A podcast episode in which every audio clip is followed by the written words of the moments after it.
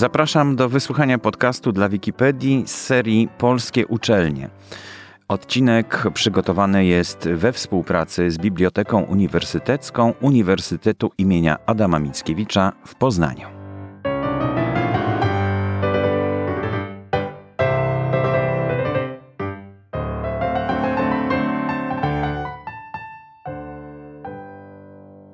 Nazywam się Piotr Juchacz.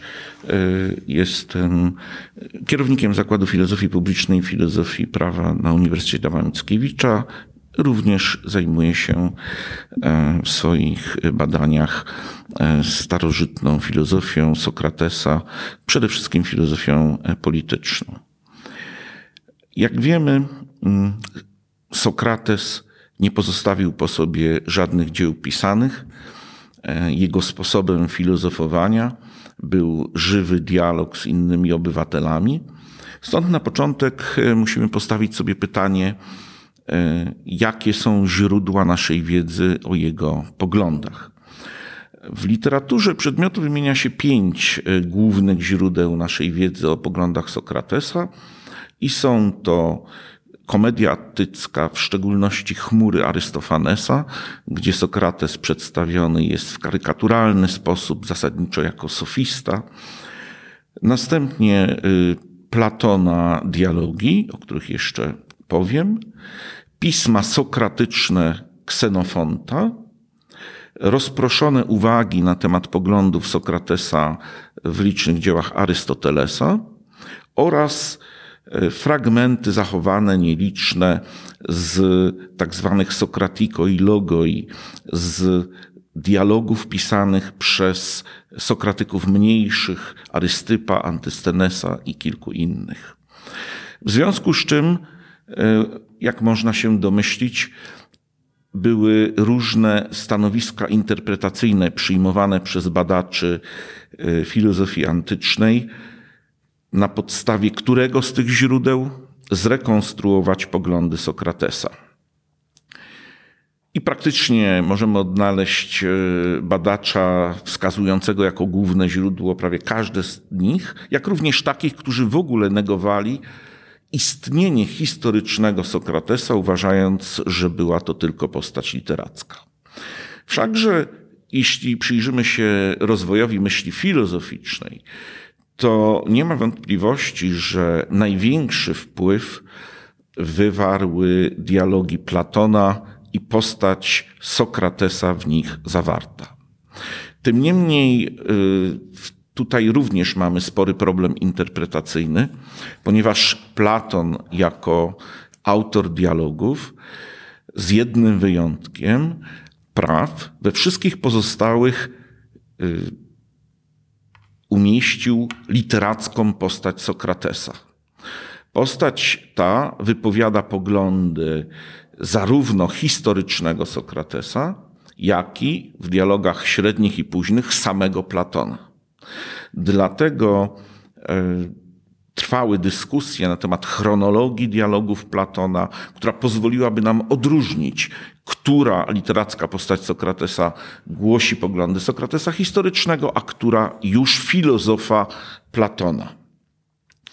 Jedną z najbardziej e, dzisiaj dyskutowanych interpretacji przedstawił Gregory Vlastos, który w pracy Sokrates, ironista i filozof moralny, E, zaprezentował 10 tez odróżniających na podstawie analizy nie filologicznej języka dialogów, lecz filozoficznej treści tychże dialogów, dialogi wczesne i dialogi średnie i późne z poglądami Platona. Może do tych poglądów teraz e, Sokratesa przejdziemy. Taka najważniejsza cecha tego, co zrobił Sokrates, to zwrot rozważań filozoficznych ku człowiekowi, ku problematyce cnót moralnych. W dialogu Fajdros powiedział słynne słowa: Ja się przecież lubię uczyć, a okolice i drzewa niczego mnie nie chcą nauczyć, tylko ludzie na mieście. W tłumaczeniu Władysława Witwickiego. Sokrates w obronie platońskiej y, określa dość ściśle to, jak widzi swoją rolę w Atenach. Jest to określenie, które możemy nazwać takim wyznaniem wiary filozofa i jedną z uniwersalnych ścieżek, jaką przez całe wieki filozofowie e, podążali. Ja może pozwolę sobie przytoczyć cytat. Póki mi tchu starczy, póki sił, bezwarunkowo nie przestanę filozofować i was pobudzać i pokazywać drogę każdemu, kogo tylko spotkam, mówiąc jak to zwykle, że ty, mężu zacny, obywatelem będąc Aten, miasta tak wielkiego i tak sławnego z mądrości i siły, nie wstydzisz się dbać i troszczyć o pieniądze, abyś ich miał jak najwięcej, a o sławę, o cześć, o rozum i prawdę i o duszę, żeby była jak najlepsza, ty nie dbasz i nie troszczysz się o to? I jeżeli by mi kto z was zaprzeczał i mówił, że dba, ja go nie puszczę i nie dam mu odejść, ale go będę pytał i badał i przekonywał. I jeśli dojdę do przekonania, że on nie ma dzielności naprawdę, a tylko tak mówi, to będę go poniewierał, że o najwyższe wartości najmniej dba, a rzeczy lichsze wyżej stawia. I tak będę robił młodym i starym, kogo tylko spotkam, i swoim, i obcym, a tym bardziej swoim, boście mi bliżsi krwią. Mnie się zdaje, że wy w ogóle nie macie w państwie nic cenniejszego niż ta moja służba. Możemy dostrzec z powyższej wypowiedzi, że zdaniem Sokratesa istnieje no, fundamentalna hierarchia, hierarchia dóbr, i w tej hierarchii dobra duchowe stoją wyżej niż dobra materialne. Stąd jego troska o współobywateli czerpie właśnie swoje źródło, że dostrzega, iż w ówczesnej rzeczywistości Aten wielu obywateli wyżej ceniło dobra materialne niż rozwój duchowy. Jego misja polega więc na nieustannym rozmawianiu z obywatelami na ateńskiej agorze, w gimnazjonie, wręcz zaczepianiu ich na ulicy e, i pytaniu o znaczenie podstawowych cnót moralnych. Tego właśnie e, Sokratesa, rozmawiającego ze współobywatelami, znamy z wczesnych dialogów Platona. Rozmawia o rozwadze w Charmidesie, o odwadze w Lachesie, o pobożności w Eutyfronie, czy też no, niezapomniana rozmowa o sprawiedliwości w pierwszej księdze Politei. Sokrates przyrównuje samego siebie do gza, a Ateny do wielkiego rasowego konia. I postrzega tą rolę filozofa jako pobudzającego do krytycznego myślenia, jako kąsającego owego konia, żeby zaczął, przestał gnuśnieć i zaczął e, zastanawiać się nad swoim losem. E, uzyskał tą samowiedzę. Wszyscy pamiętamy znane słowa Sokratesa: Wiem, że nic nie wiem. Te słowa należy interpretować w ten właśnie sposób, iż samowiedza własnej niewiedzy jest punktem wyjścia wszelkiego filozofowania. A filozofowanie jest drogą, którą możemy kroczyć, ale która tak naprawdę nigdy nie ma końca, ponieważ zawsze jesteśmy otwarci na przemyślenie od nowa tych samych problemów, na zmianę swojego stanowiska, na dialog z innymi obywatelami. Jaką metodą posługiwał się Sokrates, aby zrealizować te cele? Otóż tą metodą był nie wykład, nie spisane dzieło, lecz żywy dialog. Ów dia logos, czyli logos podwójny, w którym jeden obywatel spotyka drugiego obywatela i dyskutują o najważniejszych sprawach dotyczących zarówno polis, jak i ich życia moralnego. Dialog wszakże tego typu opierał się na pewnych założeniach. Założenia te mm, ja nazywam społecznymi warunkami dialogu sokratejskiego. Są następujące. Otóż po pierwsze, inkluzja społeczna rozmówców. Każdy człowiek mógł brać udział w rozmowie z Sokratesem. Czy był obywatelem, czy niewolnikiem, mężczyzną, kobietą, ateńczykiem, czy przyjezdnym. Nie miały znaczenia, czy był biedny, czy był bogaty. Po drugie, Wszyscy, którzy brali udział w dialogu, byli sobie równi. To znaczy, że podczas dialogu następowało swoiste zawieszenie ich statusu, pozycji społecznej, ekonomicznej. Liczyła się tylko siła rozumnej argumentacji. Po trzecie, wszyscy byli również e, musieli wyrazić swoją zgodę dobrowolną zgodę na udział w tymże dialogu. Po czwarte, dialog był zawsze jawny, toczył się w miejscu publicznym. E, można powiedzieć, że prawie wszystkie rozmowy Sokratesa, z drobnymi wyjątkami, e, miały swoich widzów. Ale cechą charakterystyczną rozmów Sokratesa jest to, że zawsze rozmawiał w danej chwili z jedną osobą, ponieważ kolejną cechą dialogu sokratyjskiego jest odpowiedzialność rozmówcy za wypowiadane słowa.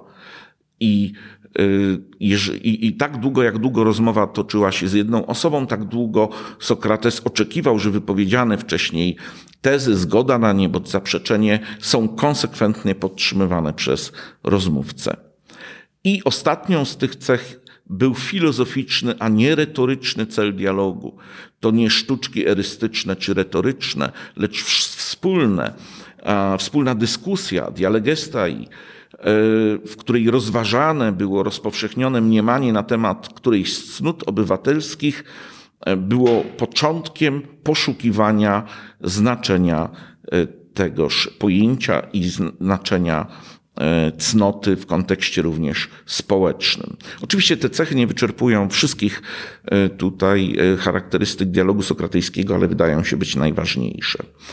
Tak, w jednym z dialogów, konkretnie w Gorgiaszu, w rozmowie z wybitnym sofistą, Sokrates wprost wymienił te cechy, które powinny charakteryzować dobrego rozmówcę. I są to wiedza, episteme, życzliwość dla drugiej osoby, z którą się rozmawia, eunoja, i otwartość.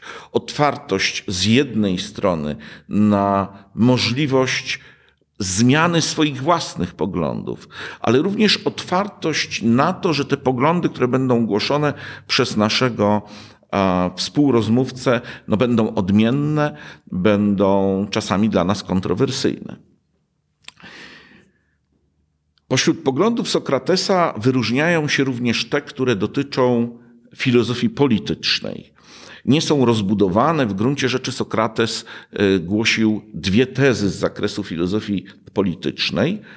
E, pierwsza z tych tez powiadała, że prawdziwy rządzący dba o interes rządzonych. Zaś druga, że w państwie dobrych ludzi każdy pragnąłby uniknąć obowiązku rządzenia, ale w momencie, w którym istnieje zagrożenie, że dostanie się pod rządy gorszego człowieka, wówczas ten ciężar na siebie musi przyjąć. Widzimy tutaj y, w tej jeszcze pierwotnej, zalążkowej postaci to, co później u Arystotelesa znalazło swoje najpełniejsze mm, przedstawienie w filozofii antycznej, a mianowicie klasyczny podział ustrojów w, których, y, w którym to podziale wyróżnia się ustroje właściwe, a więc takie, w których rządzący rządzą dla dobra rządzonych, i zwyrodniałe, czyli takie, w których rządzący rządzą dla swojego własnego dobra. Bardzo często, może warto ten wątek również podnieść, e, błędnie powiada się, że Sokrates był przeciwnikiem demokracji, przytaczając jego krytykę dwóch ważnych instytucji demokracji ateńskiej. Albowiem Sokrates rzeczywiście krytykował instytucję losowania urzędników która była jednym z fundamentów demokracji ateńskiej. Powiadał, że nieracjonalnym jest sytuacja, w której wsiedlibyśmy na okręt, a następnie losowali, kto ma być sternikiem. A sokratejska krytyka losowania urzędników właśnie była jedną z przyczyn dorabiania mu, e, używając tutaj e, gombrowiczowskiego języka, gęby antydemokraty. Druga instytucja, którą krytykował, to wynagradzanie obywateli za pełnienie urzędów. Jego zdaniem to powinien być taki zaszczyt dla obywatela, że może urząd w demokracji pełnić, zaś wynagradzanie pełniło tutaj jego zdaniem funkcję deprawującą wobec obywateli, prowadziło do wydłużania niepotrzebnie obrad i tak dalej, i tak dalej. E, ja uważam, że i w swojej książce Sokrates Filozofia w działaniu uzasadniam to, że ta krytyka jest błędna, że Sokrates w rzeczywistości krytykował pewien model demokracji, który możemy określić terminem demokracja woluntarystyczna, a więc model, w którym to demos za pomocą uchwał, psefizmata, podejmował decyzje pod wpływem emocji bardzo często. I mamy tego liczne przykłady e, w Atenach, e, zarówno w V, jak i IV wieku, ale w IV już w znacznie mniejszym stopniu. Dlaczego? Dlatego, że temu modelowi Sokrates przeciwstawiał inny model demokracji nomokratycznej, a więc takiej, która opiera się na ustanowionym prawie i poszanowaniu tegoż ustanowionego prawa. E, możemy tutaj powiedzieć, że po upadku, e, po, po, po, po restauracji, po restauracji ustroju demokratycznego w Atenach w 404 roku przed naszą erą, kiedy to po kilkunastu miesiącach rządów tyranów po przegranej wojnie peloponeskiej przez Ateny e, ustrój demokratyczny powrócił do Aten, wówczas e, ustanowiono takie kolegium nomotetów i zgodnie z posiadanymi źródłami możemy mm, uznać, że to kolegium dokonało wyraźnego rozróżnienia na uchwały podejmowane przez Zgromadzenie Ludowe, psefizma, które zawsze w IV wieku miały mieć e, określony zakres i wyznaczony okres działania, w odróżnieniu od bardziej uniwersalnych nomos, pra, nomoi, praw. Proszę Państwa, y, niewątpliwie Sokrates jest y, osobą niezwykle interesującą i y, wpływ jego na filozofię późniejszą przejawiał się zarówno w analizie jego poglądów, w polemice z nią, ale trzeba sobie powiedzieć, że również jest jednym z tych filozofów, który jest obecny w kulturze popularnej. Fakt, że zagłoszenie swoich poglądów musiał zapłacić e, życiem, no, wyniósł go na piedestał e, tych mędrców, którzy stanowili wzór moralny do naśladowania przez e, następców. Dziękuję bardzo. Świetnie, no to właściwie ja już też nie mam żadnych pytań. Chciałem się tylko spytać, e, bo e, trafiliśmy w bardzo odległą przeszłość. Tak. E, ona ciągle jest żywa. To, to jest fantastyczne, że, że, że to treści uniwersalne są, które, które do dzisiaj zastanawiają filozofów i każdy właściwie w swoim życiu rozpatruje te kwestie. E, Jak o... najbardziej się z Panem zgadzam. To znaczy, przecież yy, i dzisiaj możemy postawić sobie to yy, pytanie, które już stawiali Sokrates i Arystoteles. Powinniśmy wręcz, jako filozofowie i obywatele krytyczni, czy rządzący rządzą dla dobra mhm. rządzonych, czy dla tak. swojego własnego dobra, na przykład. Tak, kwestia wynagradzania ich też jest ciągle problematyczna i, i też są różne na to pomysły. E, no i również e, jak pan e, mówił o tym, że mm, ktoś, kto no, nie, nie jest przewidziany do tego, żeby rządzić, no musi się podjąć w pewnym momencie rządzenia. Przypomniało mi się słynne słowa Lecha Wałęsy, nie chcę, ale muszę, tak? No to, tak. To, to jak gdyby ciągle w naszej historii gdzieś się przewijają te problemy, które wtedy zostały mm, sformułowane i napisane. Tylko chciałbym jedną rzecz przypomnieć, bo o ile dobrze pamiętam, Sokrates nie prowadził dialogów e, z kobietami. E, Sokrates był otwarty na. Kobiety rozmowy. nie przychodziły. No, jest e, rzeczywiście tak, że kobiety nie posiadały praw politycznych w Atenach, podobnie jak metojkowie, podobnie jak niewolnicy, niewolnicy którzy byli wykluczeni. I Wydaje mi się jednak, że musimy no, y, uświadomić sobie, że nie możemy z perspektywy dwóch i pół tysiąca lat dokonywać pewnych ocen normatywnych ówczesnej rzeczywistości. Cieszmy się, że udało się y, przez te kolejne setki lat wypracować nową rzeczywistość, w której wszyscy obywatele, niezależnie od płci, e, są równi formalnie przynajmniej i posiadają prawa polityczne. Tutaj jest to proces, ale przypomnijmy, bo skoro już ten temat został poruszony, że to nie kto inny i nie gdzie indziej, ale właśnie Platon w Atenach jako pierwszy sformułował w państwie tą ideę, że kobiety są w pełni równe mężczyznom w swoich prawach politycznych. Także e, Zajęło nam trochę realizacja tej idei, ale e, filozofia mm, bardzo często Filozof ma ten obowiązek głoszenia często poglądu, który jemu współczesnym wydaje się wręcz absurdalny, nie do przyjęcia. Platon był wyśmiewany z tego powodu niejednokrotnie, zachowały się fragmenty satyr, e, ale możemy powiedzieć, że ta myśl pozostaje, ta myśl pracuje, ta myśl, do tej myśli się wraca i w końcu y, postępowa myśl jakoś y, zostaje zrealizowana.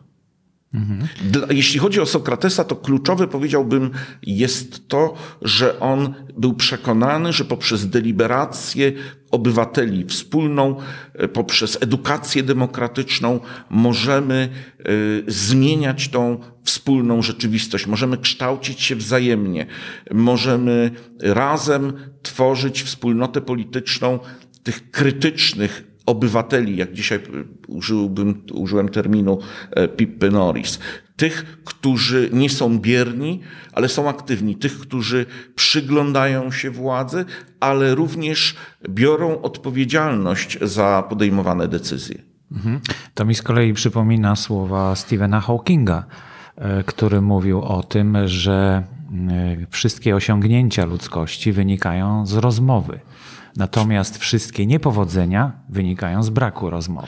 No, z tym bym się w pełni zgodził, a już Sokrates jest tego najlepszym, mógłby być takim mentorem e, tegoż hasła Hawkinga. A jeszcze proszę mi powiedzieć, bo zaciekawiło mnie to bardzo, e, w jaki sposób e, zmarł e, Sokrates? Mówi pan, że został stracony? Tak, Sokrates wypił cykutę po skazaniu miał od swoich przyjaciół, od, to znamy tą opowieść z dialogu platońskiego Kriton, oferty, żeby go, żeby uciec po prostu z więzienia, ale w tym jednym z najpiękniejszych platońskich dialogów Sokrates powiada, że sprzeniewierzyłby się samemu sobie, nawet jeżeli uważa sam wyrok za niesprawiedliwy, to obraziłby prawa ateńskie. Ateny to było miasto, w którym Sokrates przebywał przez całe życie. Wiemy o trzech króciutkich okresach, kiedy go nie było, brał udział w walkach e, w obronie Aten e, i uważał, że ucieczka z więzienia no, byłaby nie do zaakceptowania, ponieważ jeżeli prawa ateńskie mu się nie podobały, to wcześniej miał 70 lat na to, żeby dążyć do ich zmiany. Skoro zaś je akceptował, to musi poddać się wyrokom, e, które tutaj zostały przez sędziów e, orzeczone. To trochę wygląda jak archetyp e, późniejszej historii E, czyli ukrzyżowania Chrystusa, który też nie uciekł, prawda? Chociaż wiedział, że może uciec.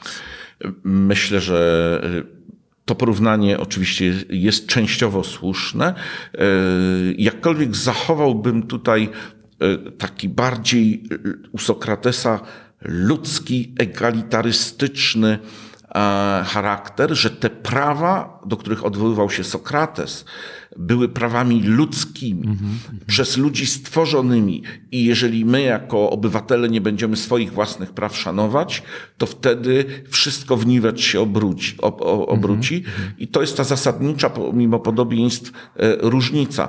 Moim zdaniem Sokrates był e, tutaj bardzo pod silnym wpływem e, innego filozofa, no, powiada się, że sofisty, ale sofisty i filozofa e, wybitnego V wieku przed naszą erą, a mianowicie Protagorasa. Protagorasa, który głosił swoją słynną tezę, iż to człowiek jest miarą wszech rzeczy. Człowiek właśnie i prawa są ustanowione przez człowieka, a nie przez bogów czy kogoś zewnętrznego wobec wspólnoty politycznej.